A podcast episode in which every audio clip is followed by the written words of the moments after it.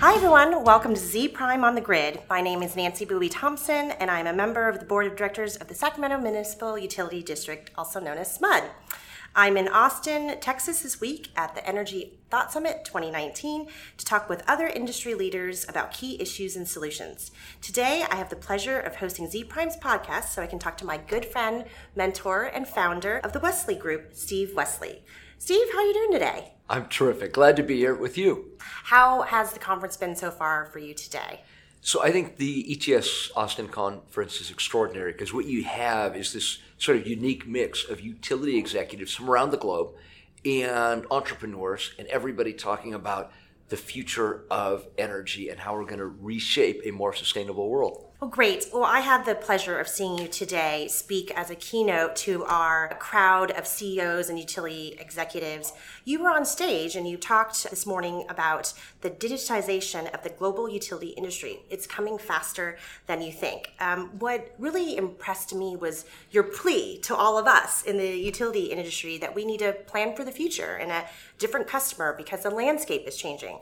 So, how should we as utilities plan for a new wave of millennial customers? Customers and how will that role of that utility change to be a part of their lives in a different way that we've never been before well, what I said today is that it's all about creating the 21st century utility, and that there are four major movements going on globally, and the utilities need to be part of leading that transformation. And the first big shift is that we have to recognize that millennials have passed baby boomers as the largest customers in the world. And their primary focus is how can we reduce our carbon footprint?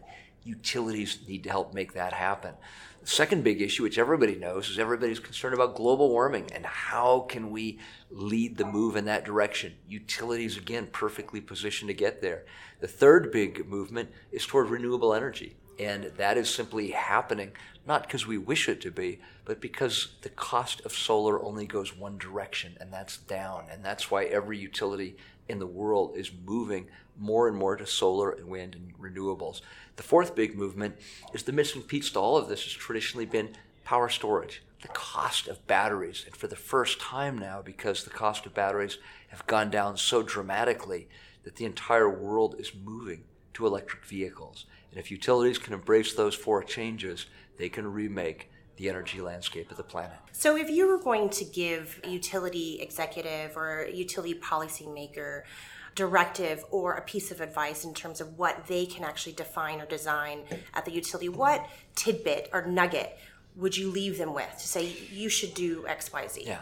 So, we, every utility executive on the planet should be understanding is that looking backwards, they have largely been selling one thing, which is electrons looking forward, they need a new menu.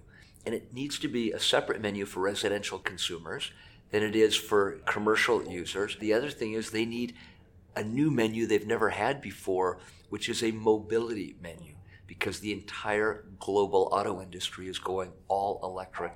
And that's the best news in the world if you're an electric utility, but you've got to take advantage of it before others do.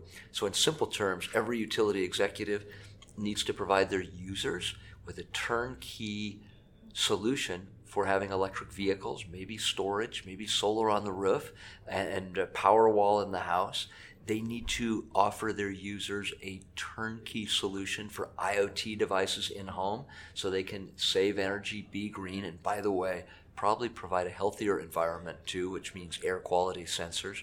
And the third thing is they need to start thinking about creating community. They need to give users a reason to come to their site so they can be greener and they need uh, people to be part of the utility community, not once a month when they pay their bill, but several times a week and probably a day. You need to give them a reason to care, right? And a reason to connect. The utilities need to be back in the center of people's lives by providing solutions. And it's a big shift. And utility executives need to get their arm around this notion. Do you want to be the company that is building coal plants, or do you want to be the company that is helping millennial users become greener? And I think the answer is pretty clear. You want to be the green company. Your speech also served as a reassurance that sustainability goals are actually attainable. The skepticism here from many utilities is the cost of purchasing and integrating things such as renewables or electric vehicles. Is it a false choice that utilities have to decide between addressing environmental and sustainability concerns over providing reasonable and attainable cheap power? Or does something need to change in the market for wide scale adoption across utilities of all different sizes? So it is a completely false choice today. But the reality is that looking backwards, five years or 10 years, solar was out of the money. It cost too much. Uh, progressives like myself and green states like California were hoping and praying for solar, but it cost too much until about 2017. And that's when the inflection point came. At this point, and for the rest of our lives, because remember, the cost of solar only goes one direction, and that's down. That's when the inflection point came, and that's when literally almost every utility on the planet began a massive shift toward solar because today and for the rest of our lives, solar costs less than not only coal, but natural gas in almost every part of the world. The missing piece is power storage. And that too is undergoing a transformation because the cost per kilowatt hour has gone down dramatically.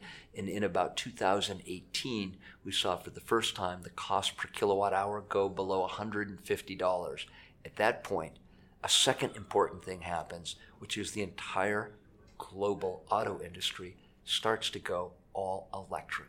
And those are the trends that are reshaping our world. What concepts or practices does our industry just need to get over for the sake of a more sustainability, um, you know, focused energy future? We get stuck in a rut, as you had mentioned. What do we just need to stop doing and do more of as we move forward? Well, as I said today, my, my father always said, if it ain't broke, don't fix it. And, and we tend to keep doing the same thing we have always done. And what I suggested today is don't try to predict the future based on the past. Look for the inflection points. So again, solar just wasn't cost effective to the last four or five years, and you needed stimulus and rebates to get people to do it. And that's fine because it does make sense to begin wean yourself off uh, fossil fuels. But now, renewable energy is cheaper than carbon based fuels in virtually every part of the planet. So the utilities need to be leaders not laggards on that. And as I said today, if you're a utility, you don't want to be the last one to be uh, turning off coal plants. You want to be the first. The next big movement is how quickly we move to electric vehicles. And the numbers on that just in the last six months are dramatic. Tesla's Model 3 is now the fifth biggest selling car in the United States by unit volume, and it's number one in terms of total revenue. That's a striking change in just the last 12 months. I've known you for a long time and I've seen your trajectory in your career. State uh, controller for California, but today you run the Westly Group Investment Fund. So, SMUD, we have embarked on new concepts of revenue generation. So we now have a program called the Innovation Generator, where we stake and partner with startups and companies that fulfill needs that we're missing. We oftentimes search for strategic partners to develop software, um, develop you know systems this is a lot of what you do. So, as you look into the future, what companies do you think might be the changing of the landscape. Where are you seeing services for utilities or systems for utilities? And how do you pick and choose the winners or the losers of the utility world? I would love to hear about that. That's the trillion dollar question because energy and healthcare are the two biggest industries in the world. The question always comes up what's next? And that's what we get paid the big bucks to try to figure out. I, I will tell you, over the last 10 years, one of the things we said that would be the next big thing, along with electric vehicles, is that people were going to be not only buying but demanding green buildings. They would want to work in green environments. We think the next big thing is going to be healthy buildings, and that every millennial is going to be saying, hey, what's the air quality like in that building I'm working in? And it fits into two pots in you know California and places without a lot of pollution or Texas or the U.S. It, it's really more a function of hey, is my nursery safe? Hey, what, what sort of pollutants are coming off the carpet or the sofas. Am I re- breathing anything that's uh, bad? But in a lot of the world, think all of Asia, Southeast Asia, Mexico, South America, Africa. The amount of pollution in the cities in those places is huge. And maybe Los Angeles and New York City too. And their millennials are thinking, is that air outside coming into my workplace or my home or most important, our nursery?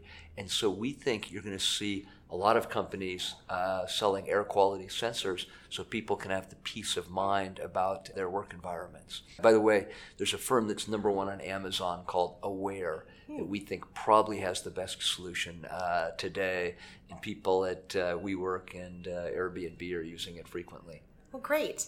So, you've given our listeners some great tidbits and takeaways.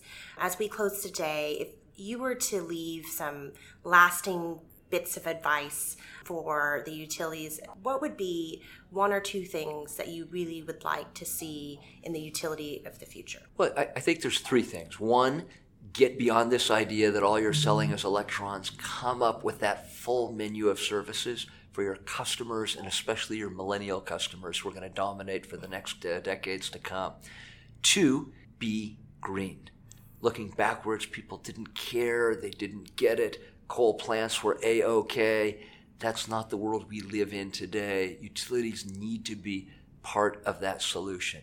And the third thing is create community. In the old days, utilities in most of America and some of the rest of the world were monopolies. In most of the world today, utilities live in competitive environments and they need to create community, they need to work on customer engagement, and they need to be part of people's lives in a positive way.